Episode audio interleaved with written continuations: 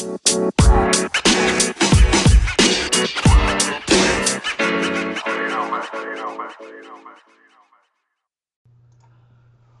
to Microeconomics. This is a special media series brought to you by Carbon. Uh, this is an extension of our podcast called One, but in the wake of COVID 19, we thought we'd bring a little something extra to the table. So, what we've been doing is taking a deep dive in certain industry categories, talking to leaders in those spaces, executives, uh, entrepreneurs, investors, and getting a good sense of what's going on around those boardrooms that they're involved with at the moment. Uh, for those of you who don't know, Carbon is a impact investment group focused on creating economies in a box, addressing massive consistent problems for humanity. So essentially, we create carbon copies of proven businesses and take them around the world in areas of unmet demand to solve uh, humanity's most pressing issues. My name is Shane Varamale. I'm a co-founder and managing partner of Carbon. My background has mostly been in the emerging growth space since inception uh, everything from venture capital to startup operations to advisory and impact. Over the years, we've been able to amass a quite substantial network of talented individuals and friends, and those are the opinions that we're trying to bring to the forefront. So, with that, I'm going to turn this over to our guest today. We have Anthony Orsi, who is the current president of Newmark Capital Markets and the former CEO of Cantor Fitzgerald Commercial Real Estate. We also have Amy Saunders from Titan Capital and Hakeem Velez, who is a former NFL player and also a private real estate investor for multi tenant properties across the United States. Uh, we're going to start out talking about the commercial industry first and then going into residential. Uh, I'll kick this off with my good friend Anthony Orsi. Uh, would love to get a little bit of the status of what you're seeing, what's going on, and just uh, a little bit about your background as well. Sure. So uh, thanks for uh, having me join. It's a pleasure to be on the phone with everyone, and I'm sure, like everyone else, we're all hibernating, uh, experiencing Groundhog Day each day. So it's nice to actually talk to some people. Um, so as, as Shane said, I've mostly been in the finance world. Um, I've done over 250 billion dollars in financing. Um, I started uh, a big part of my career at Credit Suisse and spent uh, over a decade there running North American real estate finance. From there, I uh, started the, one of the early non banks after the last crisis in 2010 and 11 uh, called Cantor Commercial Real Estate CCRE, where we were one of the early participants in the recovery of the real estate finance market. Um, after the crash the last time, we created a national company did over $50 billion in financing in a short period of time. Expanded our commercial financing business to include Fannie and Freddie multifamily financing and servicing. And ultimately, we sold most of that business from one Cantor entity to Newmark, which is another Cantor public entity. And I moved over about 18 months as part of that sale. At Newmark, I'm part of uh, the leadership and executive committee um, of the firm specializing in capital markets uh, specifically finance. Newmark is about 5,500 people in about 160 offices across the country. We're part of the global Knight Frank uh, platform. Knight Frank in total is about 16,000 people uh, and about 550 offices across the world, all real estate. Um, I, I, I have we have two calls a week, which I'm going to reference as part of this conversation, where we bring uh, on Mondays, all of the capital markets folks across the country, it's about 400 people at Newmark, um, and it involves financing, investment sales, it involves uh, um, all of our advisory work, it involves our, our tenant, uh, all of our appraisal work. We have about 700 appraisers across the country. We do that call every Monday, and we've, this is the third Monday we've done it. And then, and then on Fridays we have a smaller group. It's about 50 people it includes the executive committee and you know some of our leaders across the country. And for the last two weeks, what we've heard is deal after deal after deal is crashing and dying, mostly because the debt capital markets have stopped. And they've stopped for lots of reasons. So the big banks, um, you know, and I've been in the CMBS business for 20 years, the big banks are all stuck with collateral they can't sell. AAA bonds for CMBS were 75 to let's call it 85. They ballooned up to around 350. Now I think you can potentially get a bid at maybe 175 to 200, but it really tells you, uh, and I've seen this movie before, is that there's just no liquidity. The real buyers of the paper, the insurance companies, the pension funds, the you know the large money management companies, they're just not buying, and they're not buying because they have their own issues in their own portfolio, and they they feel like there's no reason to buy. So all the banks are stuck with billions and billions of dollars of loans that they can't sell that they've now had to mark. And remember, in most of these securitizations, 80% of the collateral is AAA. So when AAA bonds are going from, let's call it 100 to 300, you know, that's a massive mark to market loss. So all the banks are stuck with collateral. The most sort of glaring collateral that didn't get out the door is Blackstone bought a bunch of hotels in a net lease format in Vegas from uh, MGM, and mo- a lot of that paper, probably four or five billion dollars of that paper, didn't get out the door. So it's all sitting at Citibank and Goldman and a few other big banks. But again, you know, Vegas is shut. When will Vegas come back again? Well, the last time we had a market crash, it took years before Vegas got to the point where it got to. So, you know, remember when you think about Vegas, it's all driven by people who do who do uh, events. So every event is canceled. Who knows which ones will get restarted? Who knows when? And who knows when people start canceling events when they decide maybe we shouldn't do that? And that happened certainly the last crash. So you got billions and billions of dollars of paper, you know, uh, just from Blackstone's purchase right before this whole thing happened, and that's clogging up the system. The last time the way the market got back in 2010 and 2011 is under some of the TALF programs, the government essentially financed hedge funds, roughly 90% non recourse financing to buy structured products, which included uh, CMBS. That's really what got the markets back again. And ultimately, a lot of that paper got bought by hedge funds and then ultimately resold when the market was stable to, again, insurance companies and pension funds and, and, and real money buyers. So until the government comes up with a program like that, and I know Steve, I've known Steve Mnuchin for 25 years, he certainly understands this, where this is in their priority, probably not high. But until you see that, I don't think you're going to see any activity in real estate other than people trying to deal with tenants not paying rent, whether they should pay their own mortgages. I can tell you, you know, it's it was released I think last Saturday that uh, Newmark and JLL are representing WeWork globally as a restructuring advisor. What that means is, you know, just at Newmark alone, we're working on over 400 locations, uh, about 350 in the Northeast, a big majority in New York, where there's going to be a restructuring of all those leases. WeWork, as an example, in New York was one of the largest tenants. So now you take a situation where banks aren't lending, people don't know if they're going to collect their own rents, and one of the largest tenants in the market is signaling to the market that it's going to restructure. Well, restructuring only means one thing: going to pay less. Don't restructure and pay more. Even if you extend leases, that doesn't help a short-term problem. So again, we find ourselves in a situation. There's no liquidity. The non-banks, the mortgage REITs, they've gotten killed. The equity REITs have gotten killed. So I, I just don't see any short-term answer, even if the government comes in today and says we'll we'll finance the acquisition of structured products like CMBS and repo facilities. Well, again, hedge funds will react, but it'll be relatively slow and it'll mean that real commercial real estate will be in a tough position for six, nine, maybe 12 months. That's kind of my prediction. so, is that Anthony, what you were looking for? On, yeah. Yeah, yeah, no, absolutely. I love that recap. I think that's great. Can you touch a little bit more on the um, kind of the cash flow to mortgage issue? Like how many months of cash flow are out there before you know things start bottoming out for a lot of these um, these these landlords? So, so April, you know, is you're paying April mortgages based upon collections in March. Most people got their collections in March. So let's start with multifamily. Um, in most uh, instances, in most large cities, tenants are being told you don't have to pay for three months.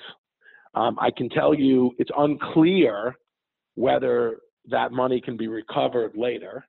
So let's just use New York. The governor has said over and over again, well, you don't have to pay your rent for three months. He hasn't really said whether um, it would be collectible later in the lease.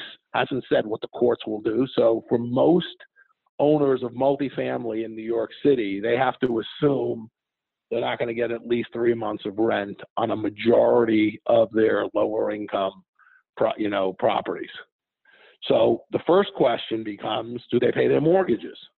Well, I could tell you Fannie and Freddie on the multifamily side and on the on the on the single family home side have talked about, you know, three or four months months of of mortgage forgiveness that gets added on to the end of the term. But but again, that that only covers a portion of the loans that they're involved in. They certainly have a big market share in the single family home. On the multifamily side, you know, they probably have a 50% market share. But in New York City, maybe they have a 20% market share. So what you're going to be left with in New York City in particular, as it relates to multifamily, is lots of banks and insurance companies, New York Community, Roslyn Savings, Valley National, all these small banks that have historically been the largest provider of multifamily capital. They're going to be in a tough spot. Two, twofold. Number one, they have this issue today where people aren't paying rent. And number two, they changed the regulations recently which have basically dropped values of multifamily assets because you can't recover, eh, you know, reinvestments in the properties by probably 20%. So I, I see a massive, massive problem for New York City small regional banks that have had a large market share. I don't see how they get out of that now. I think they were in trouble to begin with. This is going to make it even worse. That's just on the multifamily side. On the commercial side, obviously all hotels are shut. So basically, across the country, there's no income in hotels and unlikely to be for some period of time. And again, what I said about Vegas, you know, people booking, um, you know, events. Well, that's true for lots of big hotels across the country. We we are serving as an as a financing advisor for the Ritz Carlton in South Beach, which just reopened after two years. I made the loan a few years ago. It got closed because of Irma. It just got reopened. It, just opened in time for the Super Bowl. They put all their rooms back online. They'd gotten up to about 85 or 90% occupancy in season. Well, guess what? That's closed. It's got a $250 million loan in place. It's got a senior securitized loan, and it has a mezz position. Well, we, we've sent out to all the, the, the senior lender and the mezz lender saying we need six months of standstill because for sure for six months we're not going to be able to pay debt service. Now I don't I don't know what the answer is going to be. Let's assume they decide that's not a good answer and they want to start foreclosing. Well, guess what? It's not so easy to, to go to the court systems today to get any real action. So there's a perfect example of a deal that was completely rebuilt, right? The number one hotel in South Beach, after having been shut for two years, okay? And it, and it won't be able to pay debt service for six months. That's true across every hotel across the united states. I don't there, there is no answer. The the servicing companies that have these loans that they service yeah. the, the lenders whether it's a securitized loan or whether it's an insurance company or bank they, they're not getting debt service for at least six months. Because guess what? You have employees you have to pay. You have property taxes you have to pay when you reopen there's a startup period three four five months so again, it, that's a I, I just don't see unless the government steps in and provides some sort of um, you know um, you know uh, business interruption insurance for that sector. I, I don't see how how it gets back. Yeah, how much so, of this is reflected in the public markets right now? Any any concept of that? Um, yeah, I mean, I think the so so when you look at the equity REITs, um, retail has already been a four letter word for a long time. We, we sell more distressed malls across the country than anyone else. And they've been selling at, you know, 15 caps, okay? Because they're basically, people are buying them for the land value to scrape what's there. So, so that sector, CBL and some of these small, you know, um, mall REITs, they're getting killed. But the big guys are too. So that sector was already in trouble. But there's a lot of retail that that you can think about in your own local markets where there's a grocery store, a drug store, you know, a nail salon, a pizza place. I mean, you, you guys know what I'm talking about. That retail, by and large, you know, you would think is a survivor, but that doesn't mean that all the tenants are going to be paying rent in the next three, four, five months. Probably half will, half won't, right? And then that's a whole, again, that's a whole nother restructuring. So the equity REITs, you know, SL Green, okay, we do a lot of business with SL Green. Marc Holliday, who's the CEO I went to business school with. Okay, they, they own great office buildings in New York City. Their stock price is in half. Why is their stock price in half? Well, you know, mostly because the perception is real estate values in the short term have been affected. I don't, I don't know that anyone who owns that stock can tell you how it's being priced. I can tell you if we called Marc Holliday right now, he'd say it doesn't make any sense. I could liquidate all the properties, you know, probably at double the stock price. Hmm. So again, the, the, the place that I would focus on if you want to get a good sense of what's happening are the mortgage REITs. You know, and the big ones, Blackstone and Starwood and Apollo and all these guys have all been hammered because the, the, the perception there is they all have short-term repo financings and they're going to have a hard time keeping those up and there's going to be a cash crisis and those guys are not going to be able to make loans because there's no properties being sold. So the the the runoff of the existing portfolios of mortgages which have been impaired with very new supply of new loans. So that so the perception of, of the mortgage REITs, that I understand. I've been in that business. That's a tough place to be right now. And I don't see that changing. That's probably the best place to look at if you want to understand what's happening in the commercial real estate world. And some of those companies are down 75, 80, 90%. You know, Ladder Capital you know, I, I know the guys at Ladder really well. They started when I started CCRE. They started Ladder. Uh, Pam McCormack, who's the president, used to work for me at CS. The head of asset management used to work for me there. Okay, they're a great company, but guess what? They're on life support. They just hired Moelis and Company to help them think about strategic initiatives. That that's not a good place to be in a in a market where there's no visibility of, you know, short-term business coming back anytime soon. No, so I am I'm usually yeah. I'm usually yeah. a pretty positive person, Shane, as you know. No, I know. I hate, to, I hate to say nothing that's positive here, but I'm just being straightforward. No, no, and I prefer that you be real because I, I think this is exactly what this is all about, and that's why we want to go so deep. But uh, you're right. I've never really heard you talk so, um, uh, I guess, real, but also see how obscure really things are. Any sense of uh, systemic effects here, and any spillover or how much leverage is on some of these credit portfolios? Do we have to worry about something like a milder version of what happened in 08 at all? Um, it's different, right? Because the banks are in good shape. So, you know, possibly when things get back to normal, you know, office buildings where people are still paying rent and, you know, again, some of the smaller retail assets where people are paying rent, industrial buildings. You know, we sell a lot of industrial buildings you know, tenants like Amazon and folks like that. I mean, those, those properties are fine, right? They're not really affected other than if you were trying to sell one, if the buyer can't get financing, they're walking. I can tell you, and I won't mention some of the buyers' names because they're real companies and this hasn't hit the press, but we've seen over the last two weeks, you know, big time buyers, big time private equity guys walking away from 10, 15, 20 million dollar hard deposits on large transactions. That means they believe the value of the asset must be impaired even bigger than their deposit. Yeah, yeah, no, that makes sense.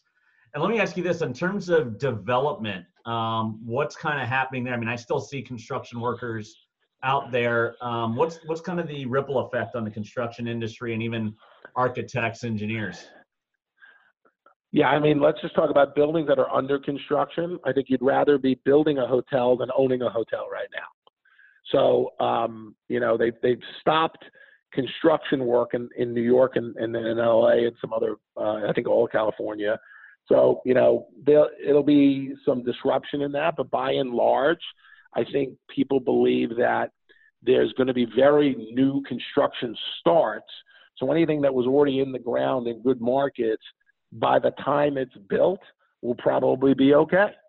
This has definitely put a damper on new construction. So architects and engineers and guys that had you know 20 deals sitting in front of them that they were working on.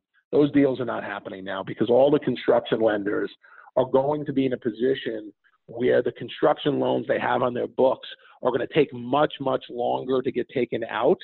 So as a result, they're going to be very, very few and far in between in terms of new new construction loans getting started. And a lot of the construction lending had been done by the mortgage REITs and non-banks.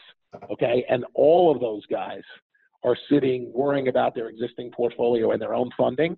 So the last thing they're doing is thinking about starting a new construction loan. And let me ask you that. So touching on that, because so Pam Citron, who's on the line here, had a great point. Though a lot of the loan servicing is actually done through India, which is basically a, beyond a shutdown from anything we could ever imagine. What what do you see happening with that? Um, we have, as part of our, so we have about $60 billion in, in, in, commercial loans, mostly multifamily that we service. We do have people in India. We have a um, another business uh, called Spring Eleven where we do uh, underwriting for large banks, where we have a fair amount of people in India. Um, and at Cantor, we have a fair amount of back office folks in India. People are working remote. Um, you know, whether people working remote are as productive as uh, being in an office, you know, I think there's a lot of debate about that, so I won't touch on that. But you know, look, it's it's you know the the, the servicing business has never, including in 08 and 09, has never had at one time as many loan requests for some sort of problem like we have now. So even if everything was working perfectly, the the servicing companies are not set up for every hotel in the United States to need to be restructured. They're just not set up that way. Right? If you think about 08 and 09, the causes of over leverage meant that in many of these loans there were large mez positions and the way they got worked out is the mez guys stepped in usually there was enough mez liquidity even when the market was tough tough to buy at enough of a discount to solve the problem and and maybe the hotels you know you may have thought a hotel was worth a hundred million dollars and you had ninety million dollars in financing and maybe now it's worth 80 so there was an impairment of value but there was still income to underwrite. Here, there's no income to underwrite. So I could tell you our appraisers are being called by servicing companies asking us to go out and review, you know, properties to appraise. Well, number one, we can't get into properties, right? So you can't really do real appraisals because you can't do site inspections. And number two, I don't know, no one can really tell you when people are going to go back to hotels. Right. So I, you know, the, the the whole business was not set up for an entire sector, retail and multi and, and hotels being shut down all at once. It just was not set up for that. So, so touching on that, then, what do you see kind of as the expected uh, vacancy rates surfacing out when this all comes to pass? I mean, you know, if, do we see a reduction in square footage from office spaces because people are getting accustomed to working from home? Uh, do we see a big shift towards co-working spaces? Like, what are you seeing in, in general for that? Well, I could tell you from our, you know, so I've been in a lot of the meetings with WeWork. Believe it or not, they still have their members paying. Shockingly, okay. So I, I don't, I don't know that, I don't know that any any traditional office space is going to really change. You know, I think people are going to potentially take less space than they might have otherwise because they're afraid of this coming back more than anything else. So again, I, I think I think in the commercial and industrial space, that'll snap back quicker uh, because at some point financing will come back and, and, and there will be a sense of, you know, people getting back to normal. Again, as it relates to retail and probably snap back quicker than hotels, the hotel business, you know, when, when you think about a hotel shutting and then starting over again, it has to, it's an operating business. Got to go hire people, right? You have to assume most of the people that you laid off are not necessarily going to be there. They have to be trained. They got to get people feeling comfortable traveling again. They got to start booking events, whether they're corporate or social events. So I I think the hotel industry, you know, it's a it's a whenever the economy starts again, it's a year before they feel anything back to normal. Whether they get back to the same levels, that I don't know. You know, it's anyone's guess, but you know, doesn't feel like that to me. I, I, I'd add something though to your WeWorks.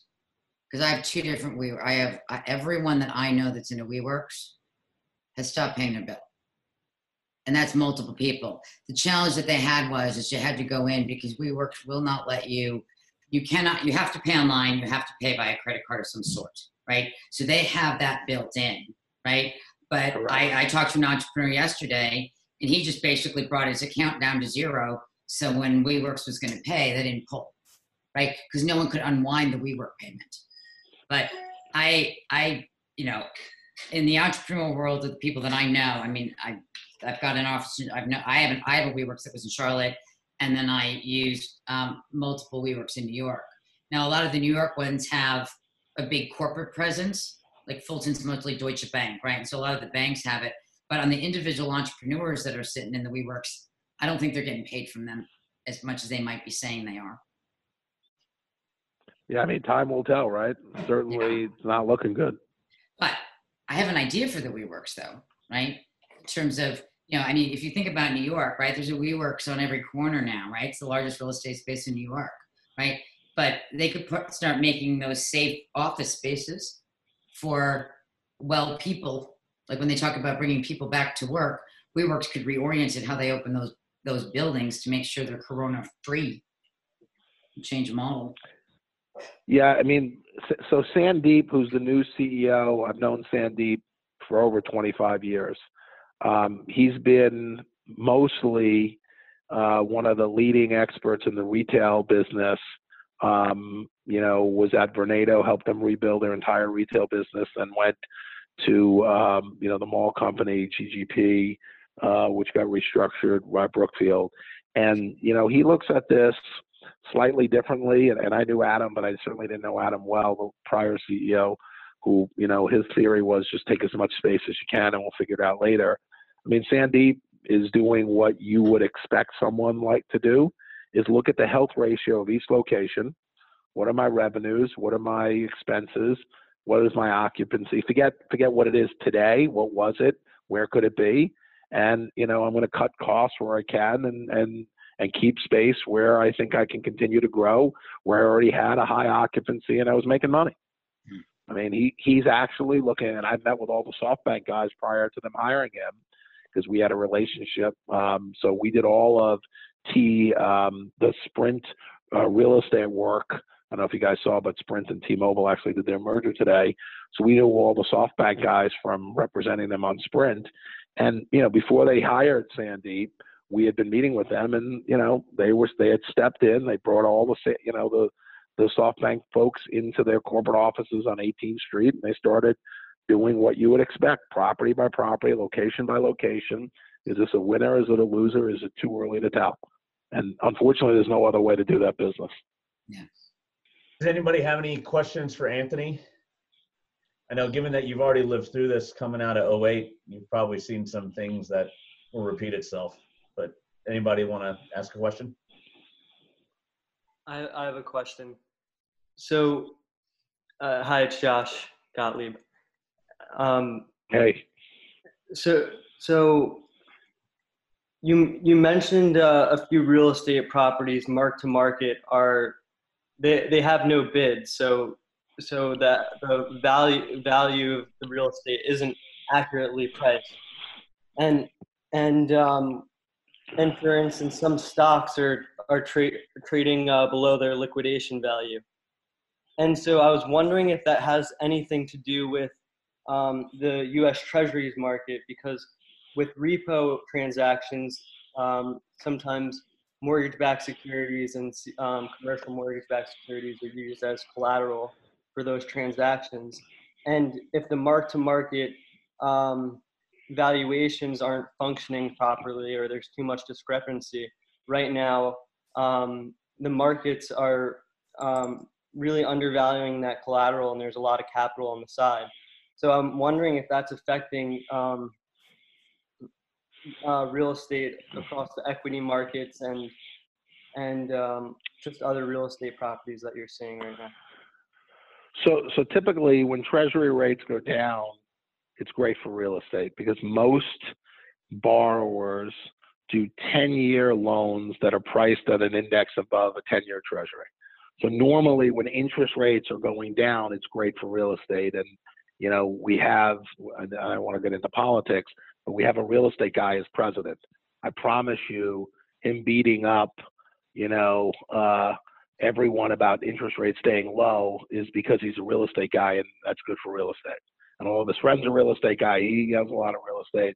So usually as you see treasury rates staying low, it's very positive for real estate. And, and that was true. For the last two or three years, we've had enormous, um, you know, um, capital markets activity, people buying and selling, and people are buying and selling because financing was plentiful and cheap. You know, we just did in uh, third week of uh, January, we were the selling advisor on a $1.9 billion multifamily portfolio. Uh, my group represented the buyer and did $1.2 billion in financing, mostly through uh, Freddie Mac. So the reason that deal sold is because the debt markets were plentiful and, you know, there was a fair amount of private capital that were willing to invest. You know, these are these are A minus assets where the expected, you know, five to ten year return, because it's a big portfolio, is going to sell some early, is probably 12, 13, 14% IRR. That's kind of what the investors expect to get. Whether they get that now, put that aside.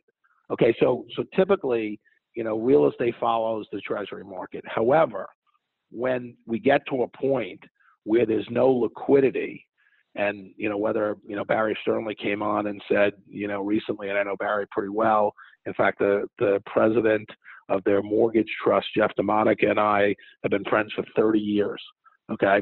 So when he gets on and says we should suspend mark to market, it's because he believes as a private, as a public company, when there's no real liquidity, you shouldn't mark to the worst bid because the worst bid is a desperate seller, right? And probably some hedge fund who's looking to pick off some desperate seller who has a cash squeeze. So there's no mark, there's no real bid.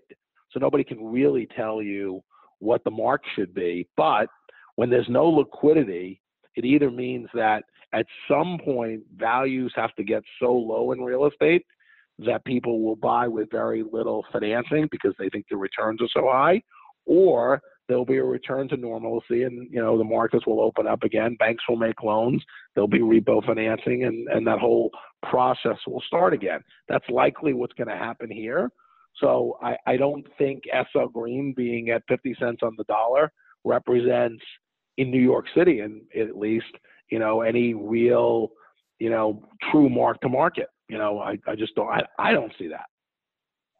Mm-hmm. And, and, and you're saying this could last though. We don't know when this will end, for instance. I mean, look, it's hard to believe that this is not a six or nine month problem in real estate. It just, it just it's just the way it goes. You know, you collect rents. You, you pay, now people are going to not have income. They have to pay property taxes. Lots of guys are going to still pay mortgages. So there, there'll be a period of adjustment. You know, other than probably for industrial and some of the best office buildings in the markets, there's going to be a period of adjustment. It's going to take a while. Thank you. That was really clear. Appreciate it. Anyone else before we switch gears to residential? All right. Uh, so we also have on Amy Saunders and Hakeem Valles. Uh, I'll let you guys kind of introduce yourself. Would love to kind of get your take on what's going on with some of the properties you guys have under management, and I'll let you guys kind of take it from here. So, Amy, if you want to go first. Uh, so I am with Titan Capital. We are an owner operator out of the Southeast. We're based in Atlanta, Georgia, but have about 2,600 units across the Southeast in total. Um, my background is in finance. I'm really responsible for structuring any new acquisitions that we're doing, but given the circumstances and the way that we've all had to adapt to our new normal, uh, we're starting to look at just making sure that the current portfolio is intact and ready to weather whatever storm that is.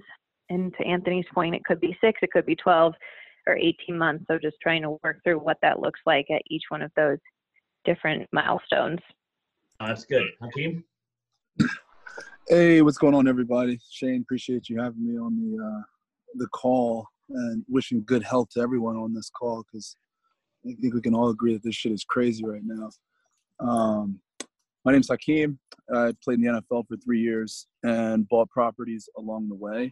Uh, I currently only own 13 units. Um, it's a little bit out of you guys' leagues, um, but in the process of getting into larger multifamily syndication. But obviously, right now, that's not going to happen. Um, with my current properties that I have, obviously, you know, today's April 1st. Um, all of our rents are due by the 5th.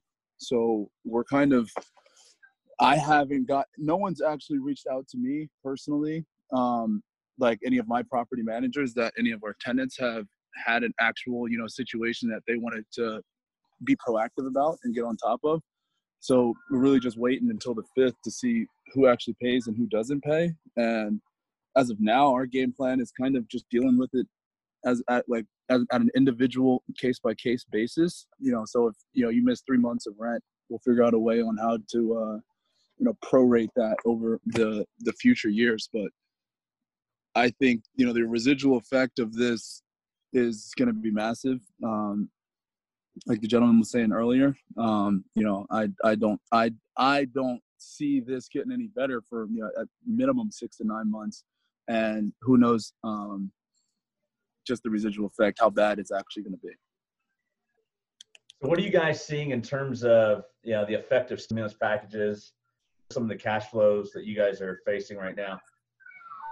Well, from the Titan side, it's still a little too early to tell um, where we fall in that spectrum from any government relief, um, but we are doing whatever we can to educate the current residents to make sure that they're aware of what they are eligible for um, should it come to those circumstances. Um, but we actually have been tracking collections for April, thinking that most people had gotten at least half a month's paycheck. And so far, things are still on trend as if business was performing as normal. Um, but we are starting to take those efforts now that the staff within the offices don't have as much to do as far as new clientele coming in, switching their roles into educating our residents on what they can and cannot get from the government and see where they're eligible We've also um, looked into partnering with a private group called Residential Relief uh, for instances of different residents that have paid on time for a consistent period of time. And it's just this one off where they may be an hourly worker that, that was in a restaurant or some other business that has been mandated to shut down. So there's a couple different plans there. And then as far as what the future holds for them actually paying with any relief that they have, knowing that they have other bills and need to feed themselves and their families as well, trying to work through what payment plans that we can set up on a case by case basis to make sure that these people still have homes and we can also keep the lights on. What are some of the key bullet points that you're getting as kind of the relief packages? You just want to share that. So, what's coming from the government that uh, you're able to um, kind of funnel this educational knowledge to the people on this call, but also to your uh, to your clients? Yeah, so there's a couple.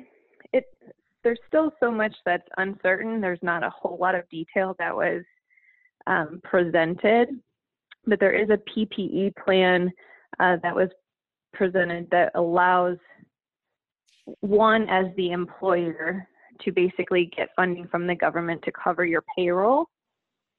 So if any of them are self self-employed or work for a small business, they may be eligible uh, for some of that stimulus. I can't recall the name of the first piece of the.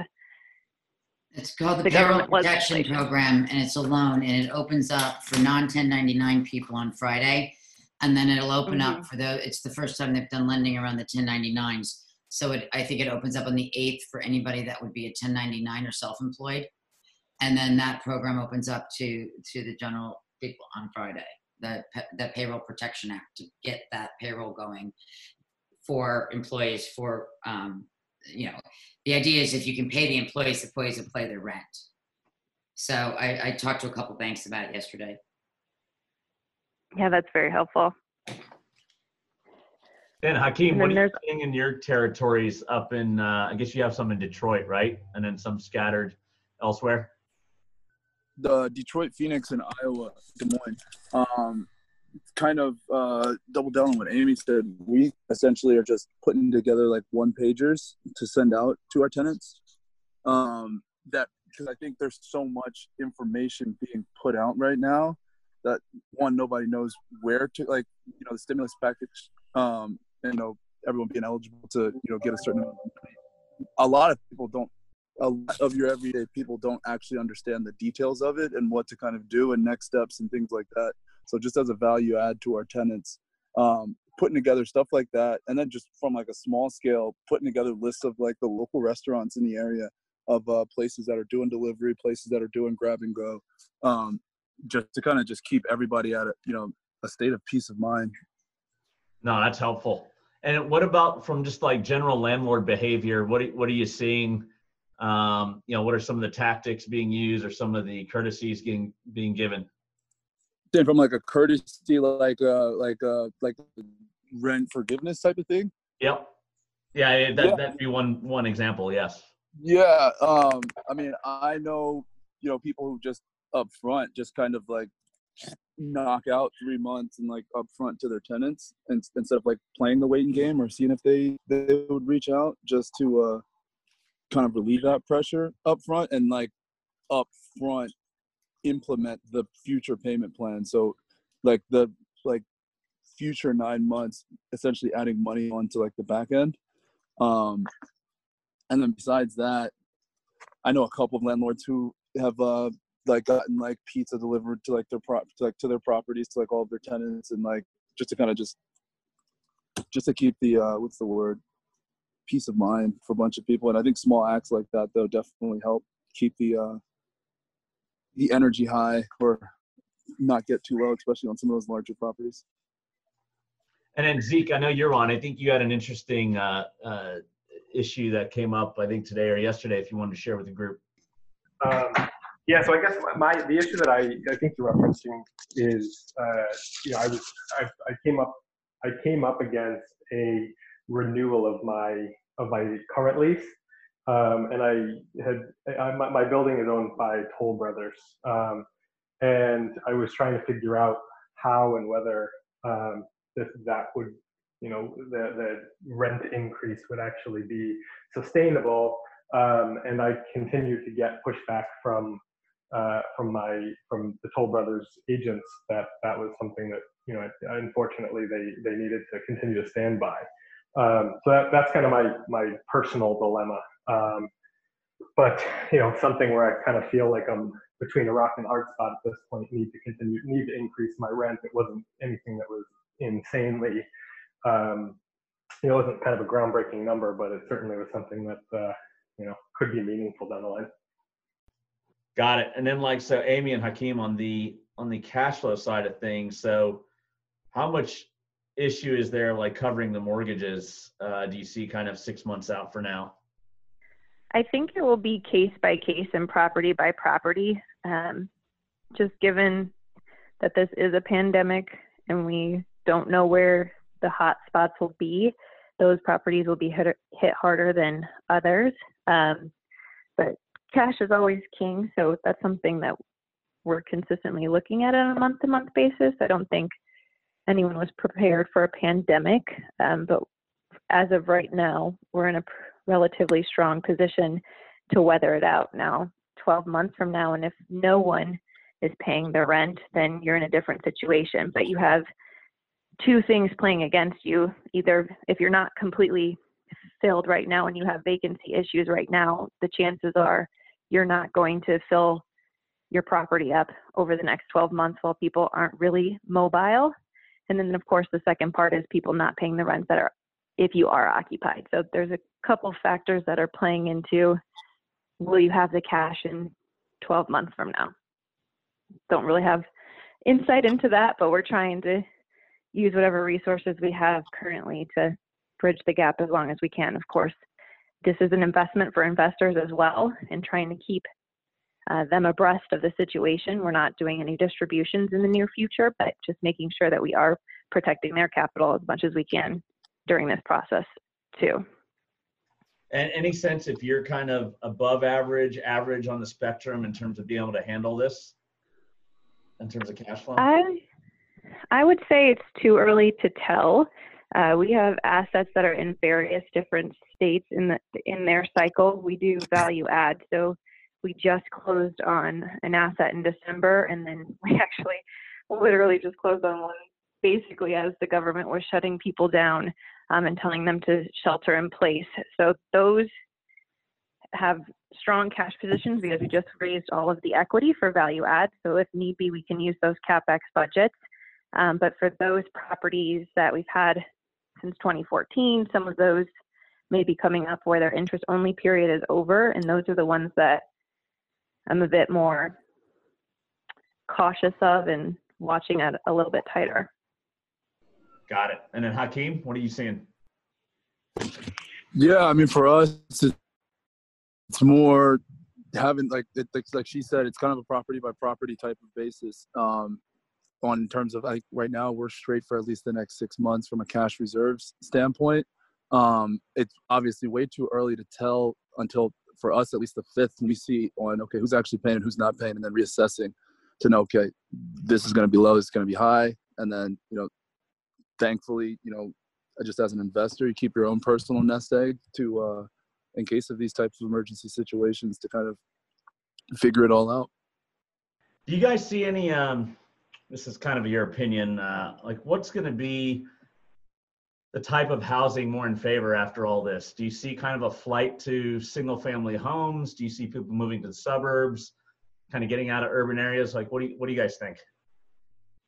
from my own perspective, I, I think it's it's it's it's depends on how bad this you know this whole corona thing is. You know, if there's a second wave again, come like fall and winter, and it gets as bad as it's getting right now again, um, I think there'll be just from like a, a conscious standpoint as like as the country is like, as it pertains to the country I think people are going to move away from crowded cities, um, just considering the the the effect of something like this. And you know, this is something that didn't exist in any of our realities, you know, three to four months ago, and now it's this is this is real and it's possible. And if it ten, if it actually repeats itself, come the fall, come the winter, and then if it continues to do that, I think people might actually shift, you know, from a, a conscientious standpoint on where they actually are thinking about living. Do I want to be around a whole bunch of people? Do I want to be in a crowded city like New York or you know what I mean? And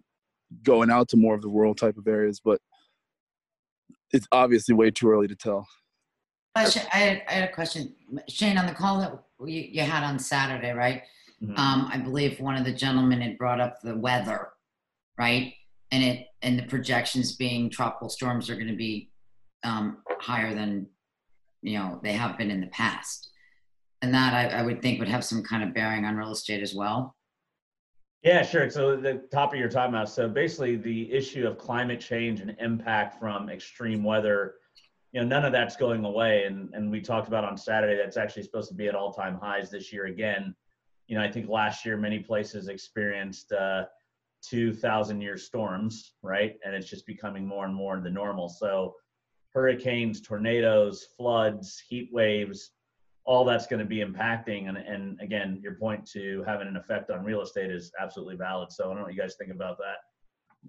It is a good question. I, to be honest, don't follow it close enough since none of our properties are specific to coastal cities in those um, instances. But we can say even in New York and New Jersey, we had a pretty, pretty hot winter this this time around, and almost had the same temperatures that Atlanta had during the winter, which is new. Um, but yeah, I don't think I, I don't think we've considered that as part of changing our investment strategy so far. So I couldn't really give you a good, good answer. Yeah, I, I, to double down on Amy, I, I, I don't think I'm well versed enough. To, I wish I was on that call to get a little bit more context on that, but it's something to think about. I think a lot of these global changes, like obviously this health pandemic, and then climate change as it as it every year continues you know as the charts continue to speed up the what the effects are going to be i think it's going to have some type of play on real estate but i personally haven't done my own uh, research dug into the weeds on how it's going to affect it. And just like Amy, I, I don't do much investing in uh, coastal cities either.